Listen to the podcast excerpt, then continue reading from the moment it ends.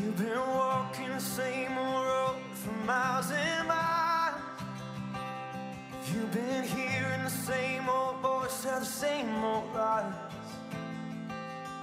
If you're trying to fill the same old holes inside, there's a better life. Oh, there's a better life. If you got pain.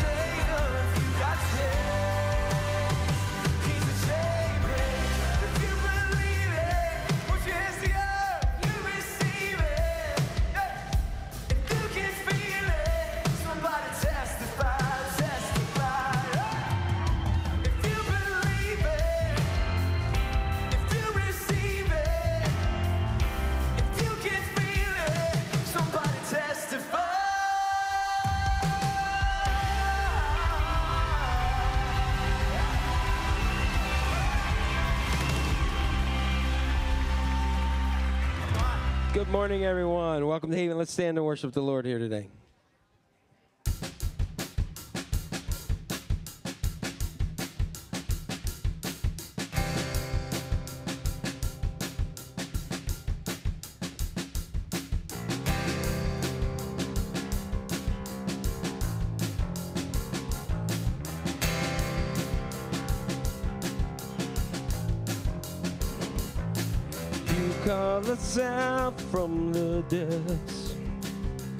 into your freedom. Our chains are gone. No weapon formed shall prevail. Your word is stronger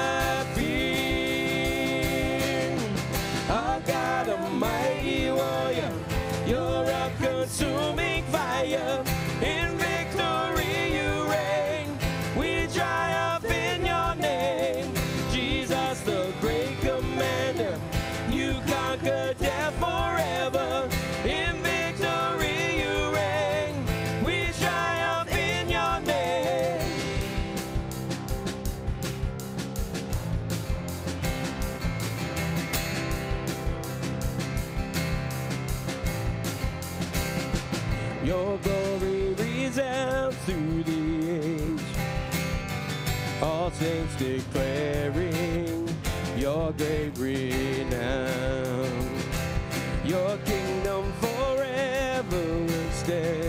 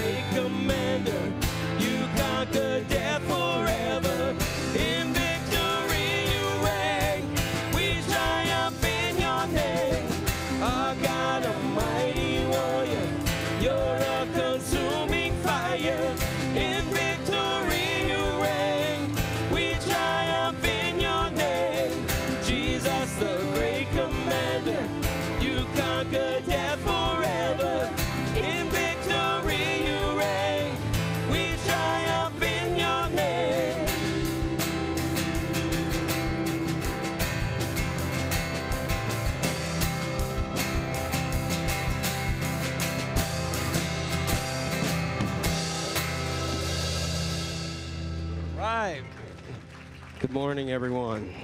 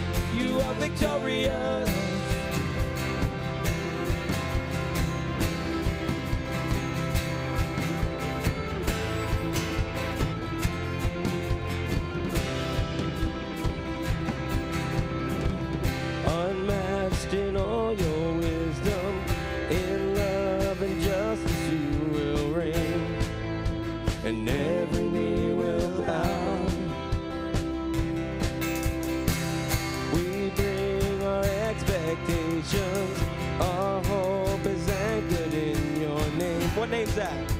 The name of Jesus. We trust the name of Jesus.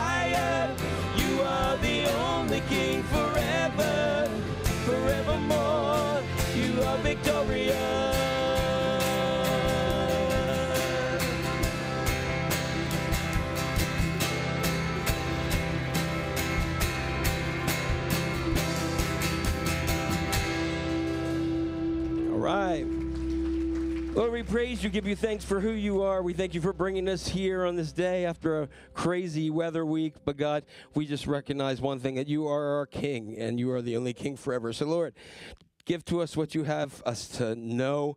Draw near to us so that we may feel your presence. And we'll just give you all the praise, glory, and honor. In Jesus' mighty name. Everybody says, Amen. Say hi to somebody, and our kids can go ahead and head to our Haven Kids.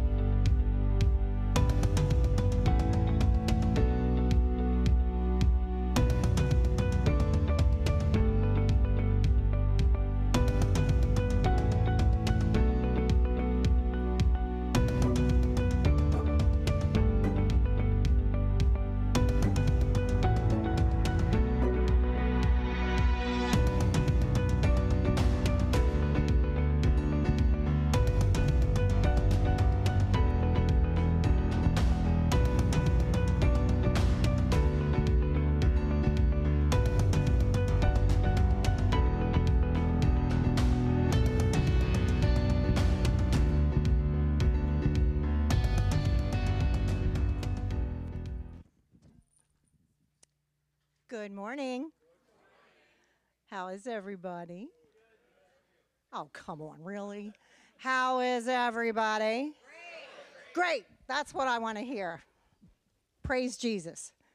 We excited to be here. Jack is back and all in one piece. Didn't leave anything in the Alps or Alps or wherever he was. Uh, wha- Huh? The Rockies. He didn't leave anything in the Rockies. He brought all skiing parts home. We're happy to have him back. Um, I've got some praises, and uh, I want to start with David, Dorothy, Hope, and a couple others. It's just nice to see you back. I know you've been out for a little while, you haven't been feeling well, so it's just nice to have you back in, in our family, okay? And uh, Diana and Gary, I promised I would remember their names. They owe me $5 because I'll forget by the time I'm done. Sorry.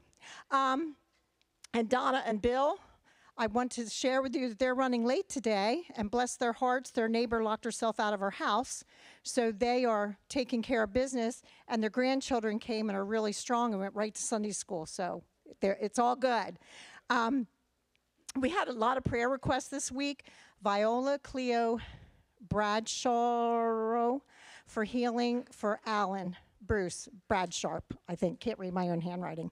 Um, and Cordella for healing of their minds, their hearts, and some trouble in their family. So we want to lift them and keep them in our prayers. Dale, again, for his back, his surgery's coming up 10 more days, and hopefully we will see him back here and, and uh, doing well. Lois, we're going to pray for your throat test, that they're all negative, and we're going to pray for her roof. Because as a lot of you know, we had a lot of damage from the storm, and we're going to pray for those who are shoveling stuff out of their basement because it really took a toll, and a few of our members here have been really working hard all week to keep their basements cleaned and back to normal. And I've been there, done that. So, praying for you. Um, Liz and Jenny for healing. And Sue, prayers that your flight stays on time. I know you came in and now she can't go home. I mean, what can I say? You're in Michigan, right? And you know what it's doing in Michigan? It's snowing. So uh, we pray that you have a safe flight home. Um, June and Chris are doing well, and uh, Patty has visited with them. They are they are adjusting um, to losing her husband. So we want to continue to keep them in prayer. That's what's carrying them. John and Laura White, uh, we want to lift you in prayer. I know that I heard your stepfather passed away, so we want to keep you in prayer. Um, Brittany Corlett, I don't see Brittany today, but she's pending some tests and surgeries, so we want to keep her in our prayers. Jen Wilson, prayers for her dad. Patty Miller for Art, a friend of hers who was diagnosed recently with cancer and was really given some sad news six months to one year, even with a chemo. So let's pray for that family because cancer is just a hard thing to go through. Um, and also, Larry Garber passed away suddenly, and we want to pray for his family and keep them in prayer. He was a teacher at Bow Manor for 34 years, um, and he suffered from depression. So, again, I reach out to everybody. Touch another person. You might be the day that saves their life. Um, I also want to congratulate my husband walking out the door. Now he can't hear me. No, no, no, no, no, no. Uh, he just completed his mental health coaching certificate because he's smart and he took the course online and he did really well and he's going to continue training and become certified so i want you all to know that but i want you also to know his wife who is not a good student has only finished section one I have two more sections. Somehow I can't dig out an hour a day to get them done.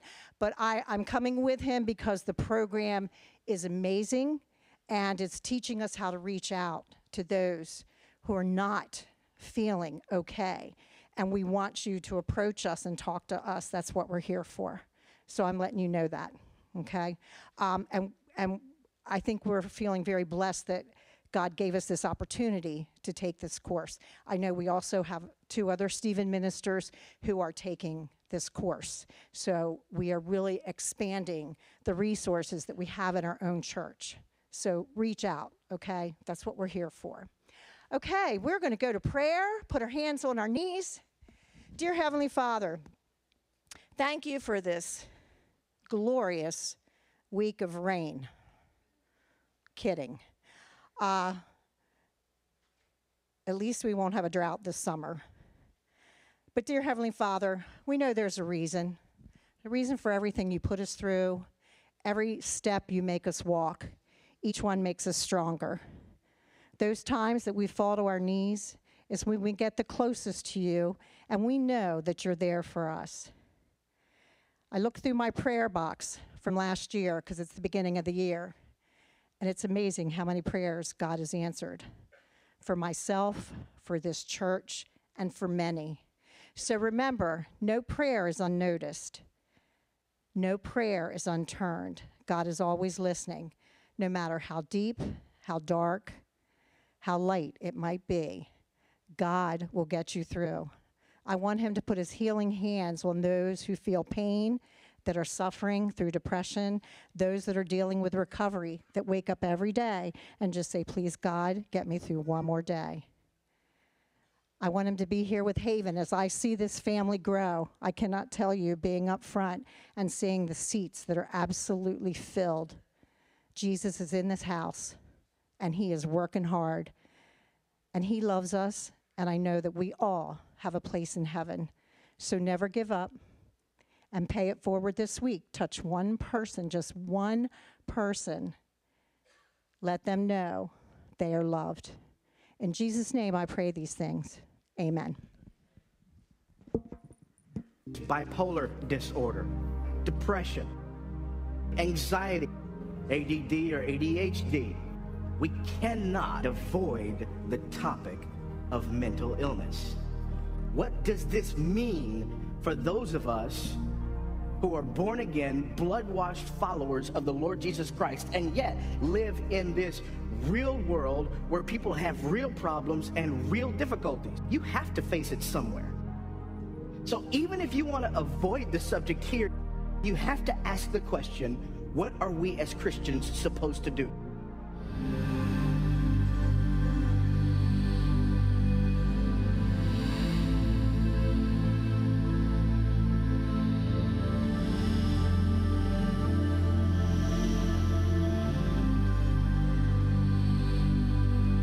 So what do we do?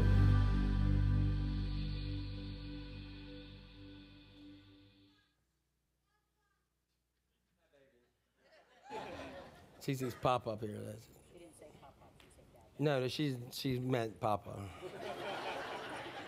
so I've got the video to prove it. So all right. How you doing? Everybody good? All right. So yeah, I'm in, I am in one piece. I'm aching a little bit because the body, you know, 50 uh, plus year old body doesn't react as well to skiing as um, well, heck, this body never reacted well to skiing. Let's just put it that way.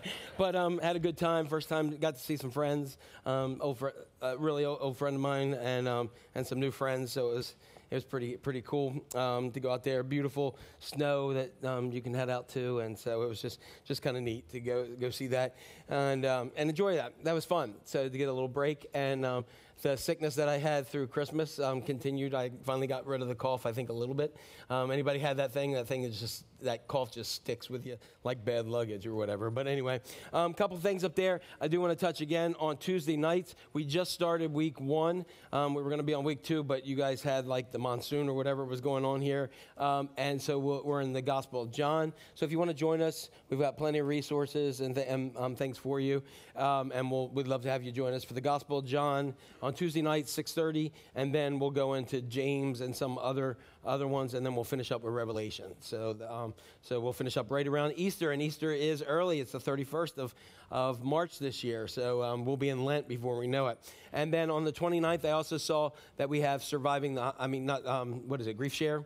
Grief Share will start again, so definitely challenge anybody who's, who um, needs, wants to work through some things or go through some of the grief stuff. Great, one of the best programs ever put together, and everybody really, really loves it. All right? Up here we have um, a, a QR code if you want your, your bulletin, um, your worship guide electronically. Feel free to do that. And pray because tomorrow either we're going to be elated or the Lord's going to put us out of our suffering. That means for Eagles fans. All right. So, um, so one way or the other. All right. Um, so here we go. Um, this year, starting a new year, it's, I used to always um, really struggle starting New Year's because I was kind of like some of you remember the old Dunkin' Donuts commercial, "Time to make the donuts." Anybody remember that guy? He was like, "Time to make the donuts." And sometimes you feel like that as a pastor. You get through the whole thing of Christmas and you're like, "Oh, we survived," and then you're like, then you see like a blank calendar, um, and you're like, "Oh my gosh, here we go again. Time to make the donuts." And so, um, in in doing that, um, you know, I I've, the last couple years, in order to keep, I, it used to really bother me. I used to get really frustrated, get really depressed, really down. And so what I started doing is blocking out for, uh, even longer. And this year, so I, well, I was just thinking about several different things to, to do. And so I, uh, this, it came up to my mind, this finding peace of mind um, kind of situation. And so what we're gonna we're gonna do do with is I'm gonna be really honest with you today. Today's kind of like an intro to this, and. Um, and I'm going to tell you that I never expected, and uh, it's, many people are shocked that I am a person that in my life I have struggled mentally and emotionally, um, and at times, and even got to times where I felt like I was going to completely break down. Because, I, you know, for what we, what we wrongly think is the people who are jovial and, and who are happy and who are, who are energetic, and sometimes to other people, energetic transfers to annoying, um, that they tend to be people who never deal with depression. But I often go back to the old Smokey Robinson song, The Tears of a, of a Clown, that often humor is a way to deal with some of those things that you end up, uh, end up dealing with. So I had always thought that that was for other people, people who were miserable, um, people who made you miserable, people who were lonely, and all those other kind of things. And so even in years of ministry, uh, most of my years were pretty consistent. Um, I would have some highs and some lows, but mostly the highs were here and the lows were here. And year after year, decade after decade, um, I've been blessed by God in some incredible areas of ministry, and yet. Um, on the outside, most people had no clue that I was struggling internally. And I, I still, sh- why? Because I still showed up. I still did what I, um, what I know how to do. I preached. I looked healthy enough, sometimes healthier than others. Um, and on the outside, everything looked pretty, pretty normal, um, as far as I can be normal. But on the inside, it was nothing but chaotic and unsettled. And um, I would, I remember one year um, going to a conference and I went to a conference, and they had a, a, card that you filled out afterwards. And I filled out this card, and there was one person who, um, who spoke there, um, and I actually got a chance to meet him a couple years later and, and tell him thank you. But um, he started his message, and his message was I went on a sabbatical, and for the first six weeks, I found out I tried to discover my escape plan for ministry. And, um, and he was speaking a lot of things to me at that time. And I wrote on this card, I came here to this conference wondering if I was going to stay in ministry. And then I heard the pastor, and it, it really helped, helped me. And so I felt better after this conference until I got home and they sent out a follow up letter. And on there it said, Jack Cohen, from, it said Jack C. from Port Deposit, Maryland, said, um, he came here deciding whether he's going to stay in ministry or not. And what did I do? I panicked. Oh my gosh, what if somebody sees that? And then all the stuff that helped me before, now I was in major panic mode and feeling even worse. And I told, when I got a chance to talk to him, I said, thanks for doing that. But, um, uh, and, but what, what started happening in my life was uh, a little by little, year after year, there was a little more, a little more, a little more, a little more. And then we all have coping mechanisms. And so then we put coping mechanisms in place. And then um, they work at some point. But then it started getting to points where I'd say, I can't deal with this anymore. My coping mechanisms were not working as long, or they just weren't working at all anymore. And I thought, I can't continue like this. Um, but, you know, I, then you start saying, this is going to get me, and, and it's probably going to kill me. And, and is that too real that you feel like it's and sometimes you have areas and you you've seen like um, we'll see some people in scripture that go this sometimes you say the only way i'm going to get out of this is if i die you know anybody feel like lord just kill me all right? You know we'll have a nice funeral and then i'll i can go oh i can rest somewhere right? And we may feel that way because that's where we are at times. And uh, is, is, that too real or do we have to play the churchy thing and do i have to put on my halo today? Um, because um, you, you, one of the things is people think oh gosh and one of the things i told myself i've got to be super pastor. I can't have any problems. I've got to help with other problems. And I'll tell you what, it, it was coming along, but I never saw it fully coming. So I thought it was going to kill me, and here I am at this point, probably a, a little over two decades in ministry, and I, I need help. And I was embarrassed because that's what happens a lot of times. A lot of times people need help, but then you're embarrassed because you're thinking you got to be one thing and you're not feeling that thing. Any, anybody here? And then before you know it, you're like, well, I can't go to anybody local because they, I know this county, right? or I know people and I don't want anybody to think something's wrong with me. And, and I'm, I'm, I'm a pastor. I'm not just a Christian, I am a pastor. I have a master's in divinity. I am a divine master. And, and I need to be strong for everyone. And sadly, there's some of you who can relate to those, that mentality right now. We're outwardly still showing up. We're outwardly maybe smiling and we're trying to do our job. But inwardly, you're battling some things. You're battling real depression. You're battling chronic anxiety. And you just feel stressed and you just feel like you're on a rat race or on, on a treadmill. And there's just too much. You can't handle it all um, and you might snap. Like you can't handle, when I say, oh, that might mean something very little because that's the point. And you may just burn out.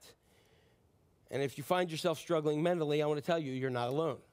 You're not alone. And we're going to talk about that over the next several weeks. We're going to talk about um, we're going to do a, series on mental health in a message series that I'm going to call that I'm calling "Finding Peace of Mind." And today, the title for our first message is kind of like an over overarching thing to kind of get us into this is called "Mental Myths." Mental mess. And so, I, what I want to do, I want to. A lot of times, I'll start with a prayer, but I want to give you a prayer with eyes wide open. Okay, we can do that. Like you know, when you, you, if you're driving down the road and you feel like praying, please keep your eyes open. And so that's what we're going to practice today. And it's a prayer that. Um, that Paul gave in First Thessalonians, it says, May God Himself, the God of what? the God of peace, sanctify you through and through. May your whole spirit, soul, and body be kept blameless at the coming of our Lord Jesus Christ. The one who calls you is faithful, and he will do it. And he will do it. So that's my prayer for you. May the God of peace bring you healing. Look at the person next to you and say, God is my peace. Look at your second choice and tell him he's your peace too. All right? All right. So if you're online, type God is my peace. All right. It, it seems that um, things are actually improving in some areas of the church world. For years, people said that the church shouldn't talk about mental health. It was treated like somebody else's problem, and we're not going to talk about it in the church. And wrongly, sometimes the implication was because you're a Christian, you shouldn't struggle mentally. Because you're someone that has come to Jesus, Jesus fixes everything. And in, I'm going to give you my best country preacher voice here. All right, you ready? I got one. Dear sinner friend, is that pretty good as a start? Um, he's going to save you, you know, and he's going to redeem your soul, and he's going to fill you with the Holy Ghost power, and he's going. To Oh, see, there's Pentecost, and he's going to go. He's going to work all things to bring good to those who love him and are called according to his purpose. Amen. There you go. All right. Now the thing is, that's all true, right? He does save you. He does forgive you. He does redeem you. He does fill you with His power. He never leaves you. And everything that happens, God works for the good of those that love him. All that is true, but it's incomplete. And I want to say this, and I want you to hear me this. Just because Jesus saves you, just because your sins are forgiven, it does not mean that he fixes every area of your life instantly. All right? And that's something that we need to know because a lot of people think that you come to Jesus and boom, everything is perfect now. And that's not how it is because we live in a fallen world. Jesus does not fix every area of our lives instantly. I've never heard somebody say, you know, I was reading the Bible the other day and I called Jesus and he saved me. And then all of a sudden, look, I have washboard abs. Right? I don't even have to go. I just said, Lord, you know, this is your body, do something, boom, you know, you were like flexing. Never seen that happen before. If, you, if it does, find that person for me um, and we'll, we'll work that. Or, you know, I came to the altar one day, accepted the Lord, gave my life to Jesus, and my credit score improved. It was amazing. Or I, I all of a sudden, I got, my hair got thicker. You know, uh, some of us say, oh, I got hair, right? Um, uh, you know what? My thighs got thinner. Thank you, Jesus. Um, or my bank account is now over six figures just by accepting the Lord. I, I've never, ever heard that in my life. In other words, just because you come to Jesus, it does not mean that your boss is now going to be nice to you. It also doesn't mean that you instantly become mentally healthy. All right? So, when we talk about mental health, you may say, What are we talking about? So, I want to try to unpack this a little bit here today. And first of all, I just want to acknowledge that I'm a pastor. I'm not a Christian psychologist or a counselor. I am actually, um, I'm actually actively in school to get my clinical mental health master's degree because um, I'm 53 and that's what we almost 53 and that's what we do but no i just felt god calling me to do that for several years and that's something that i'm that i'm doing um, just for me and also for, for others. I just feel like God, something God wants me to do. But um, I want to unpack this a little bit. And, um, and I've, I've read numerous books, some I don't like to read, um, and others um, I have a number of connections over the years.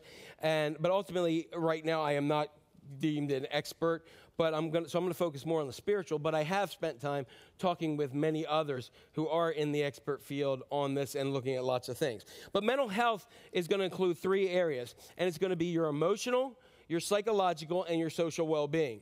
And it's very important because our mental health is uh, is not actually something that's fixed or level all the time. It, meaning that um, you can be real healthy for a little while, and then something happens to you, some moment. You can have a change in your body and it can kick off lots of things. Or you can go through trauma and you may be really healthy one moment and then the next moment you may be in a very bad place. And sometimes you may not even know why you go from a point where everything seems great mentally and then all of a sudden it's it seems so dark and so so heavy in life. And your mental health actually impacts how you feel and how you think. Um, and how you think impacts how you feel, and then how you feel and think impacts how you act. For instance, anybody been really, really hungry at some point in your life? All right? Are you, you know, like, remember the Snickers commercial? Some of you turn into Betty White and start tackling people, right? Um, but your mental health determines how you handle stress around you. It determines how you relate to people and how you make choices, how you bounce back from difficult situations, or how you don't bounce back from situations. Sadly, there's many people that have been in such a, a dark, depressing place that, and they never reached out and they never were able to make it out of that. And many um, took the ultimate uh, cost by taking their own lives.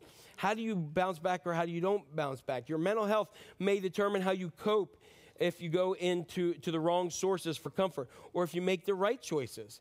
Uh, it can determine how, even how you choose your friends or how, or the quality or the not so quality of your marriage or relationships. And there are so many misunderstandings when it comes to mental health. And today I'm going to try to build a foundation and then we're going to build on top of that in the next uh, six, seven weeks. All right? So there's two mental health myth, uh, myths, two that I've noticed that go around the church a lot. And, um, and the first one is a lot of Christians believe that Christians shouldn't struggle with mental health. And this is a myth, meaning it's wrong that if you're a Christian, because you're filled with the Holy Spirit, because you've been saved, you shouldn't really battle with anxiety, or you shouldn't be depressed, or you shouldn't be burned out.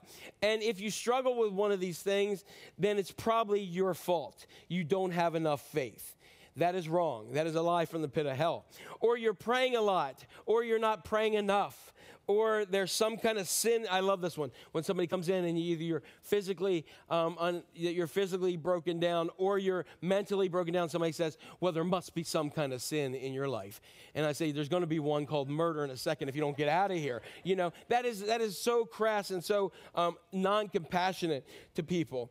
And then um, and they'll tell you that you better get that sin out of your life, and then then you're going to be good. But you know you still have this anxiety and this, and you're overwhelmed or you're uh, and, and then you're feeling burned out and you're struggling. The main point is this you can love Jesus and still fight depression. You can be in the Word and have the longest Bible streak reading in your devotion or your Bible app of anybody you know, and you can still battle with anxiety. You can attend church faithfully and sit in the front row and lift your hands and worship and tithe and serve um, in the four year old room and still struggle to overcome trauma. And part of that trauma is probably because you're serving in the four year old room.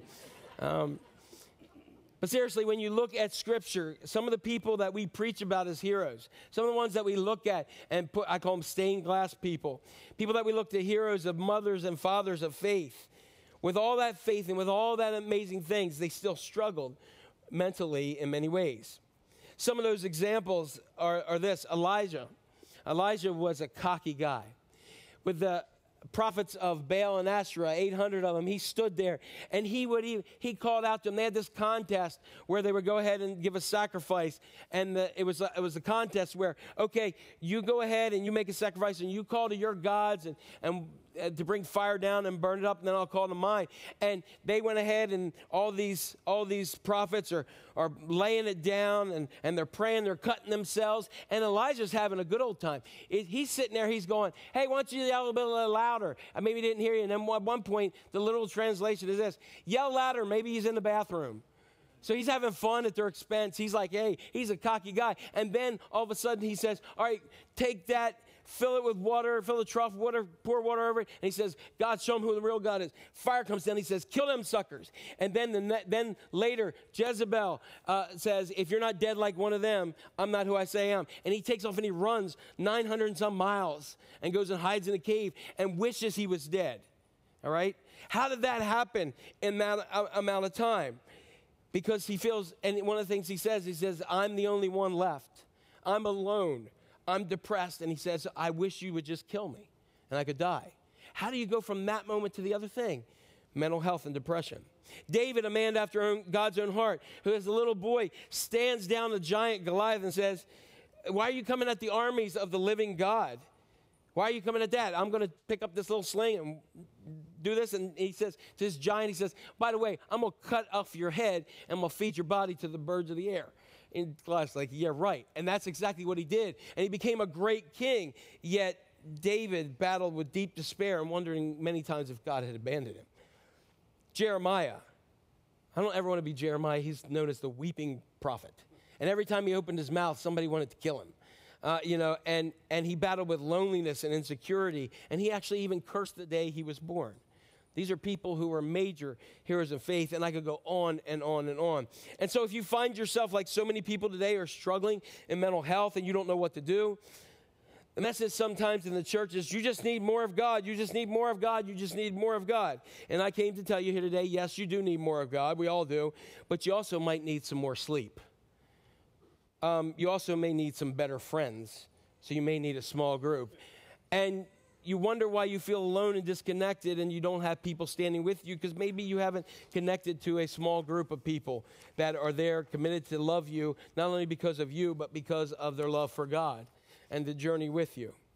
So, how in the world are you going to stand strong against the forces of darkness when you don't have committed friends standing nearby, committed with faith to pray for you? So, what I believe we all need is we need a holistic approach. Um, our whole body is connected. We saw right in that verse body, soul, and spirit. You might need a better diet. Might need to go to the doctor. You might be having hormonal changes. You might need some deep therapy or whatever the case may be. And if you're struggling, because so many people are, um, and you're saying, I don't know if I can make it. I feel so anxious. I feel depressed and I don't know why. And I'm praying and I'm trying and I'm going to church and I'm seeking God and I'm trying to do better. And it just still seems like I can't make it. If you're struggling, it does not mean that you are not a good Christian, it means that you are a human all right? And there are a few myths that I said around churches. The first one was as Christians, um, we shouldn't struggle. The second one is God doesn't care about your mental health. He's too busy, he's got bigger problems. Have you seen what's going on in the world today? He's got a United States election to fix or whatever. Um, you think God has time to deal with your crazy whatever? Uh, he doesn't have time for that. But when you look at Scripture, especially the Psalms, anybody ever just sat and read the Psalms? And the Psalms are interesting because they're really songs. And there's so much in the Psalms that talks about how much God cares about our life. Like, for instance, here I'll share a few. The Lord is my light and salvation. Whom shall I fear? The Lord is close to the brokenhearted. He saves the crushed in spirit. God is our refuge and strength and ever present help in time of trouble. And this one, which I know you know the Lord is my shepherd. I shall not want. He makes me lie down in green pastures. He restores my soul. He leads me beside the still waters. He restores my soul. Even though I walk through the valley of the shadow of death, I will fear no evil, for thou art with me. Your rod and your staff, they comfort me. You prepare a table before me in the presence of my enemies, and your mercy and goodness shall follow me all the days of my life, and I will dwell in the house of the Lord forever. Does that sound like a God who doesn't care? God does care about you. You can go to the Psalms and see how much He cares about you. You can go to the Psalms also and see people who are breaking people who love the Lord, who are breaking down, who are struggling mentally. There's a lot of Psalms that are really cool to put on a coffee mug. And I'm going to show you one. Um, but I'm going to show I'm going to show you several, but I'm also going to show you one that you don't want to put on your coffee mug. All right, and it's uh, Psalm 88, written by a guy named Heman. Um, and when I was a kid, there was this really cool cartoon called Masters of the Universe, like right here. Anybody see it right there? I think it's up there, right, Melinda? There you go. Anybody everybody watch He-Man? All right, it's not him. It'd be really cool if he was the one writing. Like every every uh, every verse would be by the power of Grayskull, you know, right? And then you would. Anybody watch this besides me?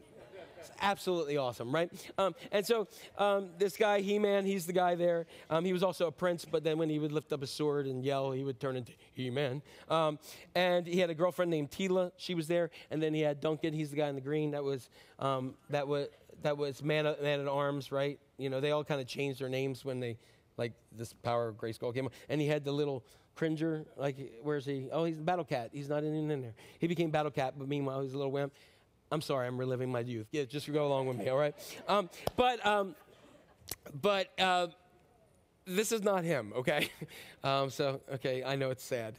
Um, but um, but Heman is a guy that you wanted in your life in the Bible. He-Man is somebody you want in your life too. But um, was well, well respected, and he was one that everybody looked up to.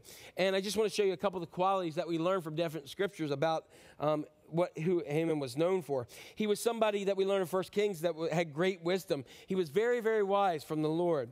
He had a, a great musical ability that we learn in First Chronicles. He was a talented musician and one of the worshipers, and um, was had incredible musical ability. He was committed in parenting. We learned that in First Chronicles as well. He had a lot of kids, and the implication was that he was a very committed parent, and he was in service to the king. Um, he was very, very faithful in, ser- in service to the king. And he was a man of God. He was a leader, what we would say, probably, a, if it was today, a leader in the church, a guy that you would go to. Um, that, to, that would work, um, you would go to him to get advice, a guy that you'd want to be your father in law or your father. And in Psalm 88, he said in one of only two Psalms that don't have a positive ending. One, all the Psalms, this is one of two that doesn't have a positive ending because a lot of times in the Psalms, people will like kind of complain and sometimes they'll whine, but then they'll always say, "Hey, but you're God and you're faithful and we love you and you." you they all end well, right? There's two that don't, and uh, I. I wonder how many of us can relate to Heman here. And here, look at this is what he says. He says, I am overwhelmed with troubles, and my life draws near to death. I am counted among those who go down to the pit. I am like one without strength. I am set apart with the dead like the slain who lie in the grave. Sound like he's a happy camper right now? Nope. What else to say? Whom you remember no more, who are cut off from your care, but I cry to you for help, Lord. In the morning with my prayer, my prayer comes before you. Why, Lord, do you reject me and hide your face from me? And this is one of the saddest verses in all of Scripture. You have taken from me, friend, uh, wait, you have taken from me friend and neighbor. Darkness is my closest friend. And some of you are thinking about, Hello, Darkness, my old friend, right? That song, right? The Sound of Silence. But that's where he is. He's alone, he's depressed, he's upset. Yet, this is a guy who we just learned that he is. Has great wisdom. He's got great musical ability. He's committed parent. He's faithful service to the king. He's a man of God. And yet, at this point in his life, his closest friend is darkness and he's feeling the weight of depression. You see, one of the things that he, he definitely gets right, that in the middle of all this, in the middle, because in the middle of his despair of darkness, in the middle of all that despair, he continues to turn to God. The very thought that he may be hurting and desperate and alone he still turns to God. And some of you may be in the same way. You may be feeling like darkness is your own friend. You may feel like you're ostracized and alone. You may be in a room full of people and feel alone. I've been there. And yet, one of the most awesome things that you've done is you are here or you're watching online and you're still turning to God. And we need to do that because it tells you somewhere buried in the middle of darkness, we still need to turn to the light of the Lord. He says, But I cry to you for help, Lord. In the morning, my prayer comes before you. God, you're the first place I turn. And even though he's crying out to God, he's not finding the peace that he needs or wants. Why, Lord, do you reject me and hide your face from me? Friend and neighbor are gone, and darkness is my only friend. He loved God, he's a man of God. And this is in the Bible. This is the guy who wrote Psalms, this is the guy who wrote worship music. And I love that there's no positive ending here. I love it. Why? Because it shows that God is not afraid of our honesty. It shows that He cares that He cares so much about you and loves you so much. And He recognizes that he, His love does not change even when you question Him. And you may worship Him and you may hurt. And when you hurt, just know that He cares. Darkness is my closest friend. That was about where I've been a couple times in my life, still preaching, still showing up. And down internally, darkness was becoming my closest friend. Fine on the outside, dying on the inside. So I was um, in, in my late 30s, early 40s. Um, and I had reached a point, like I said, where all my coping mechanisms, none of them were working. They might work for a little bit, and you know, often what like uh, what I would do is I'd go to a conference and I'd be like, "Whoa, okay, I'm good," and that would last, and that might get me through another year or another time. But before I knew it, those weren't lasting much at all, particularly when they send letters with your name on it um, out as well. But um, but I was still doing that. So I ended up to a point where I said, I can't do this anymore on my own. And so I got over my pride and I did some research and, and found a counselor. Um, and you may say, You called a counselor? Yes, I did. And you should all be very thankful that I did.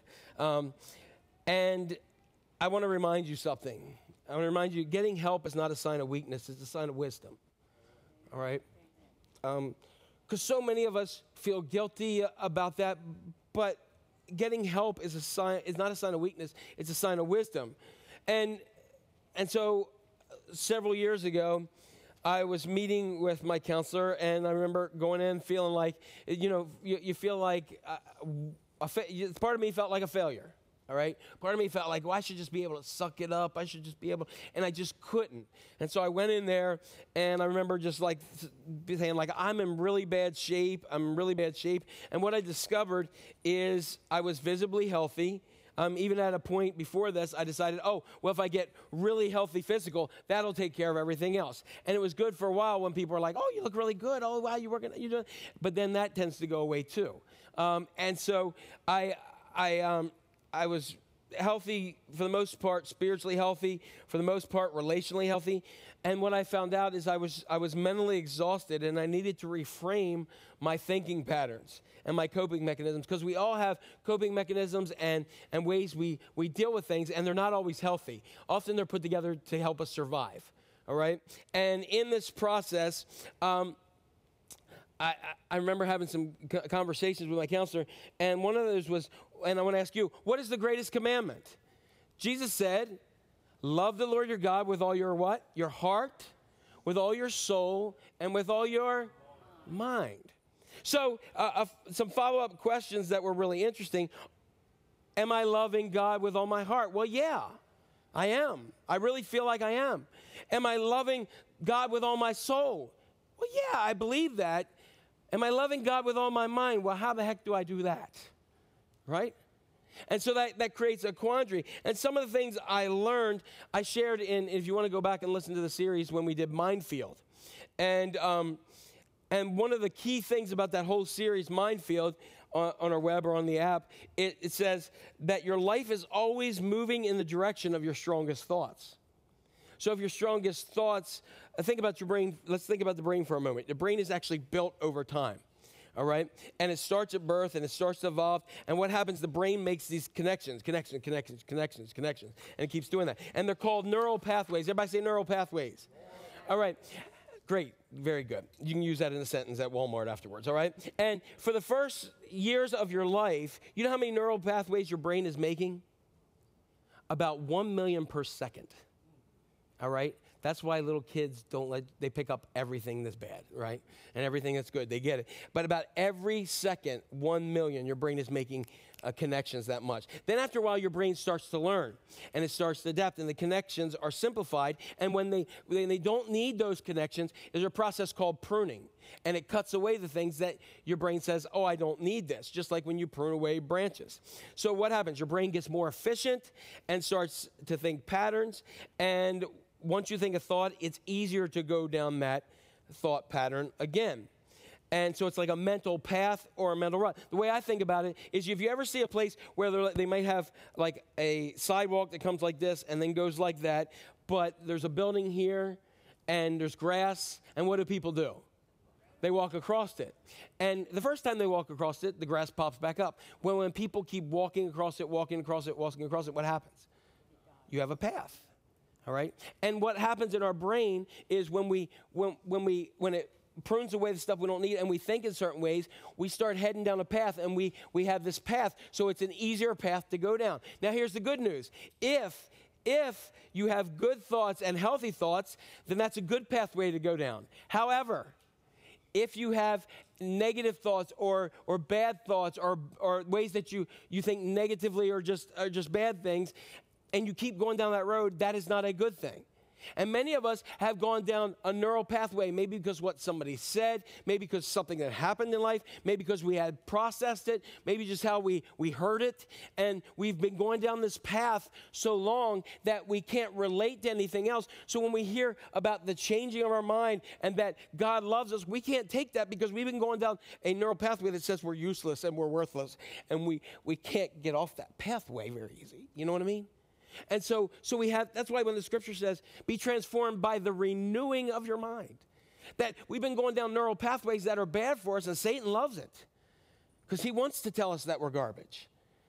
But we're told that we're children of the king, and that if I was the only person here, Jesus came to give his life for. That's hard to deal when you have a lack of self worth or when you have a depression or an anxiety, and those things are there, and you've been heading down that path for years and heading down that path for years. It's easy to go to that path, it's difficult to turn that path around. And so, if, if you look at this, like as I said, being, um, being seeking help is wise. And for instance, if your body is not healthy, what do you do? You go to a doctor, right? You may change your diet, you may exercise, you may get treatment for where your whole your body is unhealthy. If your mind is unhealthy, what do you do? Historically, many of us have just tried to deal with it ourselves. And, and then we go to churches, and many times churches say, oh, well, just pray more and just do that. No, if, if your mind, body, and spirit, then you, you know what you also need to do? You also need, may need some help. You may need a doctor or professional counselor. And also, you need the great physician. You need to turn to Jesus as well to help renew your mind. And one of the things that is very interesting, and I'm going to shock many of you who know me, my mind never shuts off.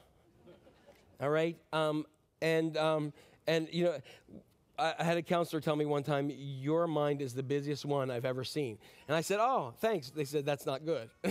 All right. So, um, you know, um, and so one assignment that they gave me at one point was to come up with three things I've never done. And I came up with like seven to 10. Um, and was, they said, Nope, too many. Because the goal was for me to think about those things and then start them. Okay, do something different in life. Try some hobbies do something difficult, but it's hard because we get in patterns, we get in ruts, and we just go through them. And we may hate the patterns and ruts, but we stay in them. And we do that because our, our lives are sent in the direction of our strongest thoughts. And I don't know about you, how many times have you ever been doing something one day and then all of a sudden some thought comes in your head that somebody said to you when you were 12 years old? And it could have been a positive or it could have been something negative and it's there and it's driving you. And then all of a sudden, then you're spending time not, and if it's negative, you spend time to say, no, I'm not that. And you spend a lot of your time and effort to prove that you're not. And meanwhile, then you're feeling that you are and you're struggling. And before you know it, you're headed down this rut time and time again. And depression and anxiety is just weighing. And darkness becomes your best friend and your closest friend. What I didn't realize is the goal for doing new things and and, and transforming the mind was trying to disconnect my mind on everything else so I could reconnect it with God. That's why there's a thing called Sabbath. That's why there's a thing called being still and knowing I'm God. And I can tell you, I am the first person.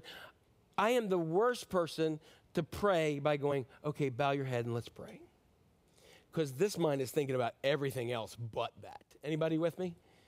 So I have to pray walking around. I keep my eyes open again because I don't want to run into anybody. Um, that would be very interesting. But I got to move. And, you know, that's very Jewish because they rock back and forth, okay? So maybe it's a genetic thing. Who knows? But what I'm saying is, you know, you got to find out what works for you so that you can focus on God and who He is. And I can tell you, at first I was like, okay, I'm going to disconnect. I'm going to do this. I did this thing. Um, it was like uh, this um, where you sit down and you play this music and you go ahead and you go, okay, I'm going to disconnect. And all the rest you have somebody like, breathe deep, like that kind of thing. And at first I'm like, oh, this is awesome. And then I'm like, I want to claw through a wall, you know, because I, I it just doesn't work for me just to be still and, and that voice. I'm like, why don't you have a normal voice? You know, that's where my mind goes to. And so, so we've got you got to figure out what works for you. And my mind would be stuck. I'll tell you, a lot of times I would be sitting there and I'd be thinking about God and trying to pray, and then all of a sudden I'm thinking about church, church, church, church. At the time I was teaching, I'm talking about teaching, teaching, and doing this, and and oh, I got that person, I got to help that person, I got to be there, and all this stuff starts to clutter, and I'm not taking time to renew my own mind because I'm thinking about all the other things that are going on because my my life is headed in the direction of my strongest thoughts. And that may sound spiritual that you're just thinking about church, church, church, church, church, but that's church, that's not God. It's a huge difference. And for me, it's a danger. One of, the, one of my coping mechanisms in life is get so busy so I don't have to think about anything. Anybody been there? You, th- you, you just fill your life with so much and you're just like, uh, they say, how are you? And you're like, oh, I'm exhausted. Why did you not do that? No, I'm just, I'm exhausted. Like you're, you love being exhausted because you don't have to stop and think about your life. And you don't have to think about the negative neural pathways you're heading down. And you don't have to think about the feelings of depression because the feelings of exhaustion overtake anxiety and depression. But guess what? It's still there. Darkness is still your close friend. And one of the hardest things for me to do is to disconnect my mind from things because I'm usually in the past or in the present and in the future. I'm never in the present. And there's one verse I want to share that can start to help you disconnect your mind from the wrong things and connect to the right things. And it's from Isaiah 26, 3. If you want peace of mind, here's the foundation. That's what we're doing here today. It says, You will be kept in perfect peace, all who trust in you. And look at this whose thoughts are fixed on you, God. You'll be kept in what? Perfect peace. Perfect peace. Not just occasional peace when everything's going the way you want it. Not just a momentary peace that when you feel good in the moment. Not just a circumstantial peace where you have a moment you're like, huh, uh, that's nice. But you'll be kept in perfect peace. So, my question is this What is perfect peace? The Hebrew language is pretty awesome. The, as many of you may know the word for peace in Hebrew, it is shalom.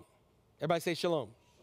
And it's really cool because in Israel, uh, in, it, in Jewish faith, it's, uh, um, it's also a, a, it's like a greeting, like, hey, how you doing? It's shalom, shalom, shalom, shalom, uh, okay? Uh, all that kind of stuff. It's something that's used a lot. Now, what's really cool here is there's two sections that he uses shalom for peace, but the author does not say shalom. He says shalom, shalom. Everybody say that. Okay. Um, I saw you who didn't. Um, but um, shalom, shalom. And what he's doing, when a word is repeated in Hebrew, it's used for emphasis. It's like shalom squared for mathematicians. Did I do well, Terry? All right. I, got, I always got to check my math with Terry. All right. Um, but it's like, I'll give you another example. It's like when your kids are in the back, in, right behind you in the car, and they're acting up. I'm sure none of your kids have ever done that. And you go, don't you make me, don't you make me pull over. Don't you make me pull over right? I'm gonna, I'm gonna get, you know, and then then you grow in the point where you don't say it, you just swing, right? You know, all right, um, all right. So um, that's when you get wisdom, all right. But um, obviously you know what I'm talking about, all right. So you, re- but you repeat it for emphasis. Oh, don't don't you don't you do that, right? Shalom, shalom. It's it's lots of peace. And the author says, Shalom, shalom. And who's going to experience that? Those whose thoughts are fixed on CNN and Fox News. Oh, that's right. No, not at all. Those who are just sitting around scrolling through social media because they just want to go ahead and have true peace. Nope. You'll keep in perfect peace those whose thoughts are fixed on the Lord. The Hebrew word here, fix me, is this word samak. It actually means to prop, to rest your full weight on an object. You just be like, boom, put your whole thoughts on God. Just rest them on there. Just lean them on over there. If you're like a lot of people right now, you may not be doing great. There's tension, there's uneasiness, there's heaviness. You don't know where to turn. You don't like your job. You're not really liking the people around you. You're not really liking yourself, and you're just not okay. And if you're not okay, it's okay. One of the things that we need to do is disconnect our minds for what, from what is unhelpful. And we don't just fix our eyes on what's helpful, but we fix our eyes on God. On God. On God. Lean on it. And we start to create neural pathways. That's science. Science backs up what the scripture says. Be transformed by the renewing of your mind. Focus on the Lord Jesus Christ. In all your ways, acknowledge Him and put your full weight on Him. Scripture backing up science. You know why? Because God set it in motion in the first place. Scripture says we renew our minds and not be conformed to what everybody else is doing. The craziest, the, the craziness, the toxicity, the hatefulness, the bitterness, the negativity. Do not be conformed to the patterns of this world, but be transformed. How are we transformed? Not by saying things, not by doing things that look good. We are transformed by the renewing of our minds. How do we get that? By focusing on the author and perfecter of our faith. So when we can, dis- can get to a point where we can disconnect our mind, it's difficult for many of us. We can start to connect to at least one spiritual truth. And here's a good one. It comes from 2 Peter 1 3. And it says, His divine power, whose divine power? God's. It's God's power, not mine. It's His power. It's not my power, it's His. By His divine power, God has given us everything. How much has He given us? Everything we need for a godly life through the knowledge of Him. It's His power, and He's given us everything, not just part of it, but everything we need for a godly life through no- our knowledge of Him. It's His power. We just need to fix our mind on His Word again and again. So instead of saying, I can't, do this. This is too much. This is going to kill me. I'm never going to get it all done. And nobody understands, nobody cares. You are right if you're dealing with it on your own. Yes, you are correct. But God has given us everything we need. And so God is my source and my strength, and I have everything I need to do what He has called me to do. Everything, and that's for everybody. Instead of instead of focusing on what we don't have and how we can't, renew your mind by focusing on a God who can and will. I have every, say, God is my source and my strength, and because of that, I have everything to do what He's called to me to do. God is my source. God is my strength. In Him, it's His power. It's not mine. It's God. It's God. It's God and His power. According to Scripture, He has given me everything I need. And what, what is the everything I need?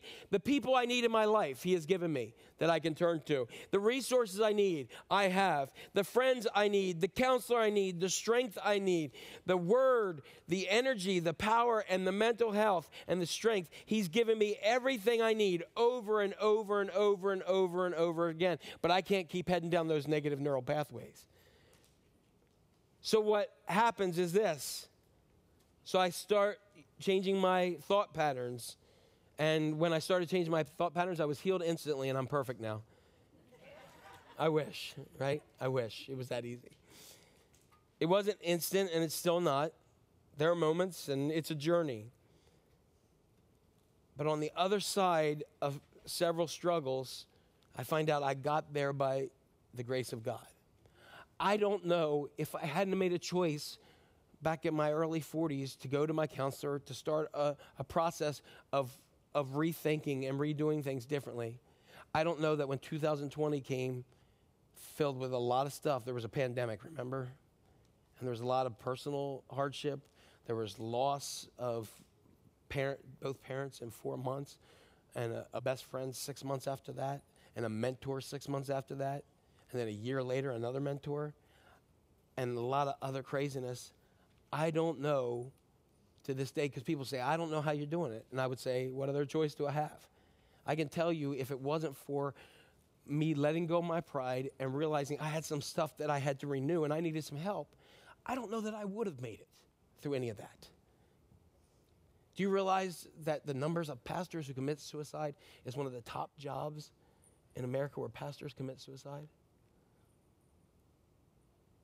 There was a guy, um, Jarrid Wilson, who was very open talking about depression and anxiety. And he, he had a whole ministry at a mega church out in California to, um, to people who struggled with depression and suicide. And he went and did a funeral for a young girl who had taken her life. He has two small kids and a, and a loving wife. And he wrote lots of books about working through that. And he came home that day and he killed himself. Here's somebody who had worked through answers, but he had gotten to a point where darkness was his only friend. Don't ever let darkness be your only friend. There's always a, somebody to reach out to. Always somebody to reach out to. I think of Pastor Rick Warren, who wrote The Purpose Driven Life, who helped millions and millions of people see that God has a purpose for his life, and yet his own son struggled so deeply with depression and anxiety that he took his own life as a father, how do you reconcile that?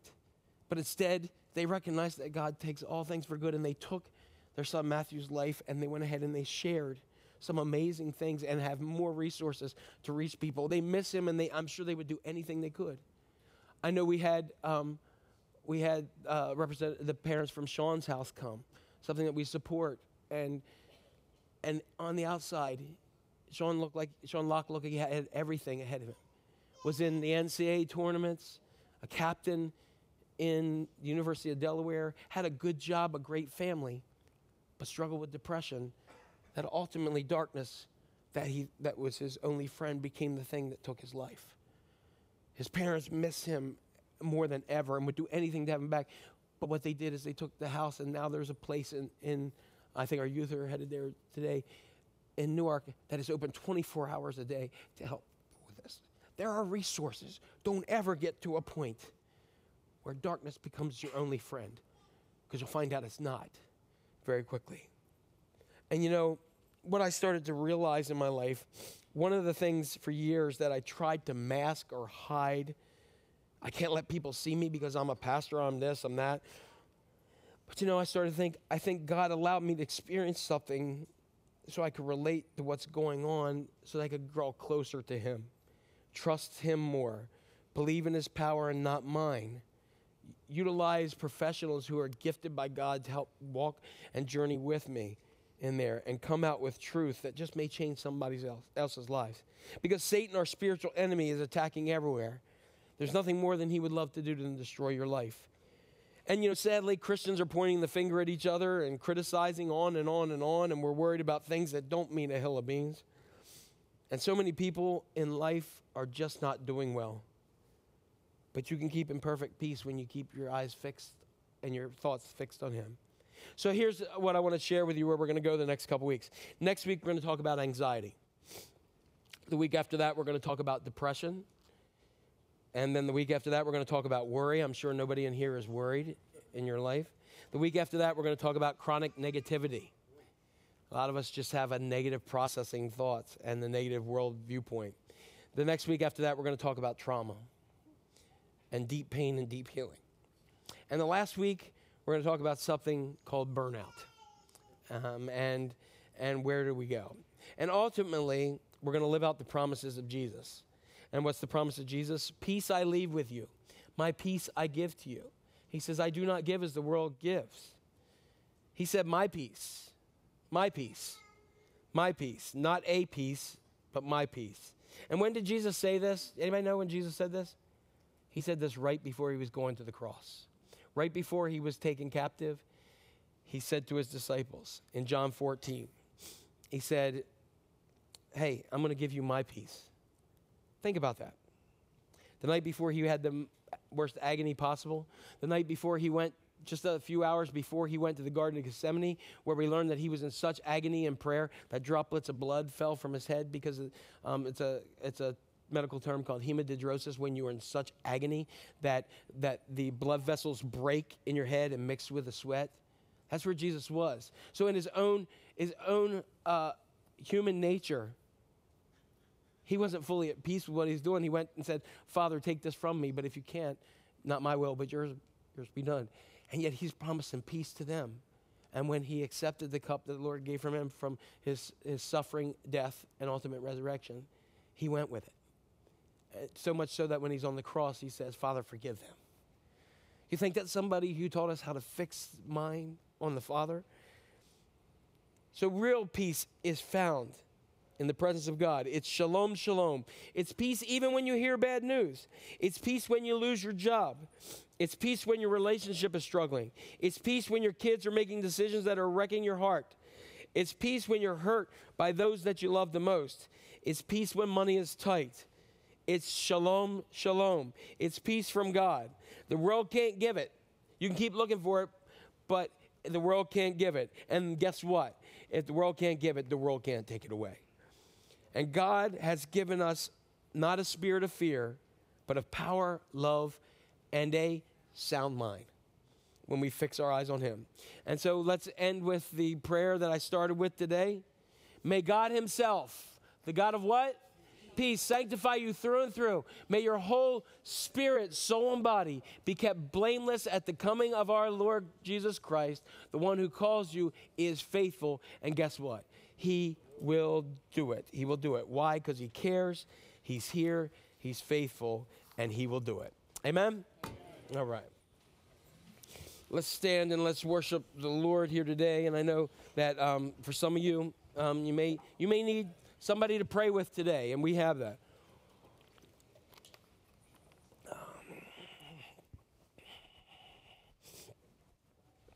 All right.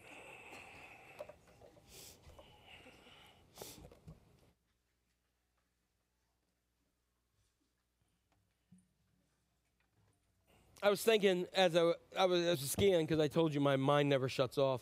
Um, but as I was uh, skiing, and you can imagine this going down the slopes, um, that sometimes you're heading down and you're like, okay, I got this, right? I'm, I'm cruising along. I got this. This is good. And then, at least when you expect it, uh, you either get lazy and your skis cross or you catch something. And next thing you know, um, you should be on America's Funniest Videos as you're tumbling and, and you're like, and then you go, wow, that hurt. And you lay there, and one of the most humbling things is when a little kid comes by and goes, Are you okay, sir? and you say, I'm good. I meant to do that, you know. Um, but um, it's humbling. And you know what?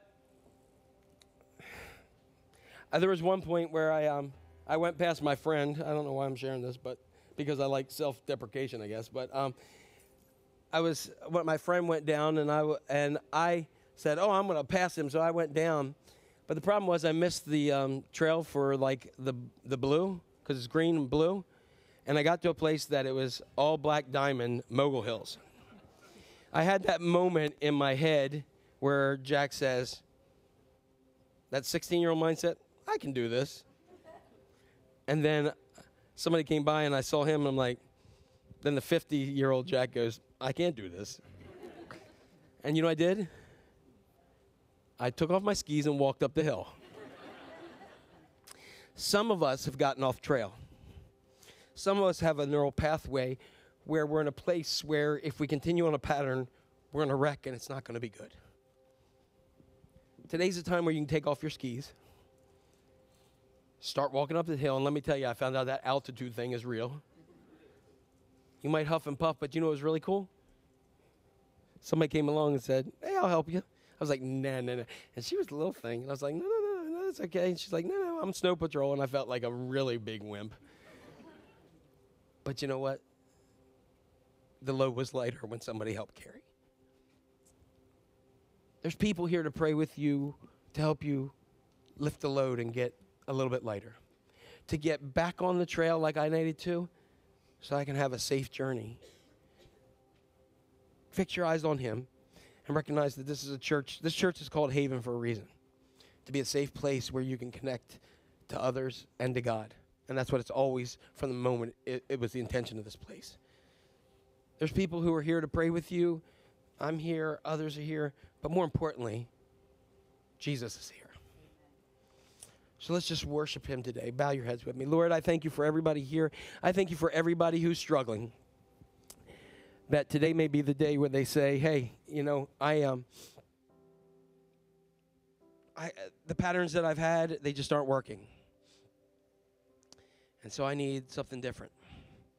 And so, Lord, here today, as we start this process, that they may, that today may be the day they say, I'm going to call that counselor, or I'm going to join that small group, or else I'm, I'm going to come to, I, I've had so much grief in my life that I'm going to, on the 29th, I'm going to come to Grief Share. I'm going to take a step to get on the right path because they're just not working anymore. Whatever it is, God, let them know that you love them and that darkness is not their closest friend. Darkness is an enemy.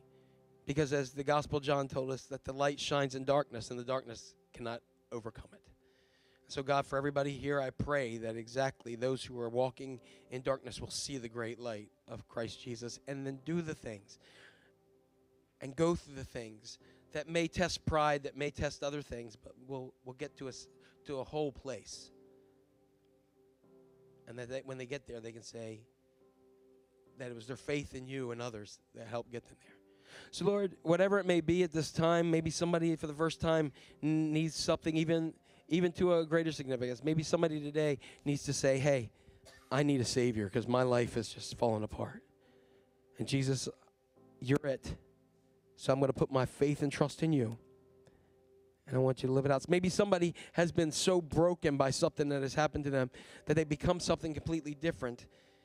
And they're tired. They're tired mentally, physically, and emotionally, and they just need to come back to the Father. Whatever it may be, God, you work your way and we'll give you praise. We know that this is a time where we receive uh, our, our tithe and offerings. And for those who are visiting today, we do not expect you to give. We want you to receive what God has for you. For everyone else who is giving, thank you for your gifts and for your presence and, and serving the Lord. We just thank you so much. God, take that and multiply and use them to further your kingdom here in Haiti with our brothers and sisters and all around the world. And we'll give you praise for who you are because, God, we know, we know that you want us to find peace of mind. And that happens when we fix our eyes on you. In Jesus' name, amen.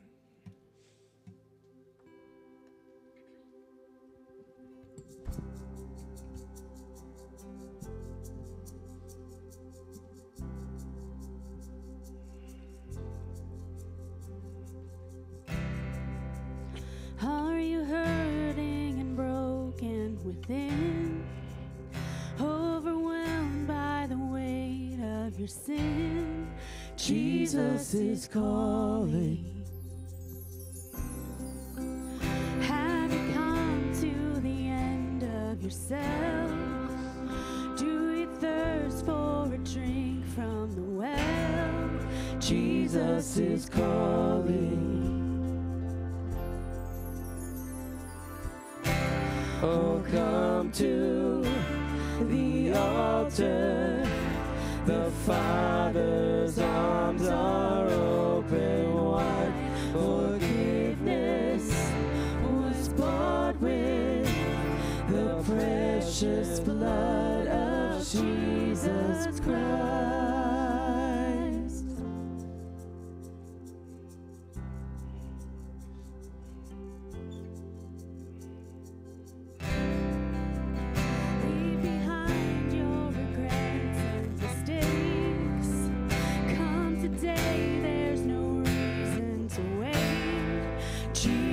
Jesus is calling. Bring your sorrows and trade them for joy. From the ashes, a new life is born. Jesus is calling.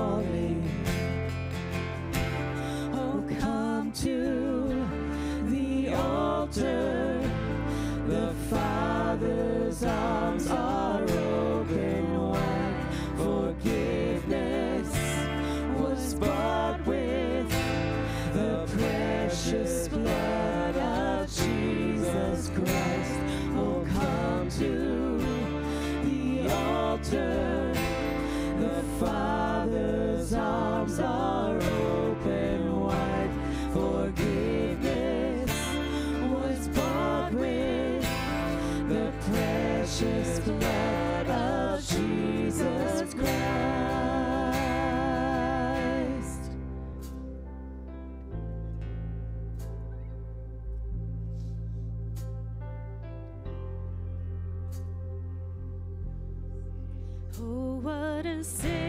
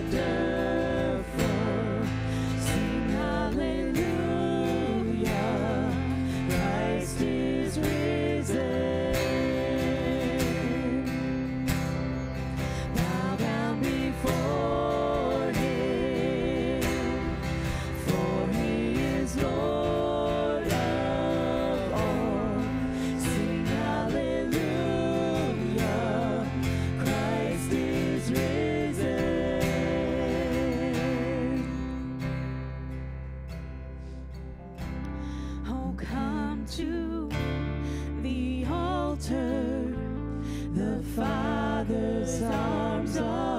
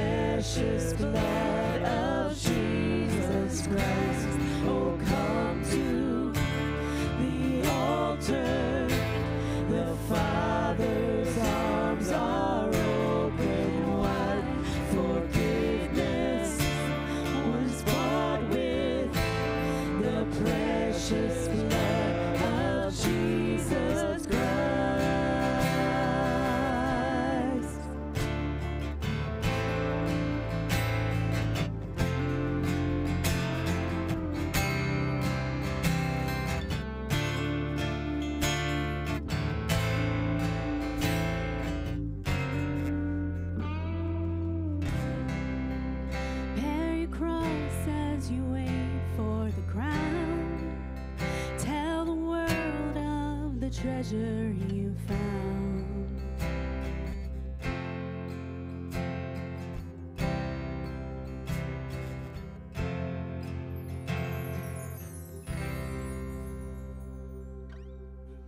All right, everyone, have a blessed and awesome week and be safe. And if that white stuff called snow comes there, have fun. All right, God bless.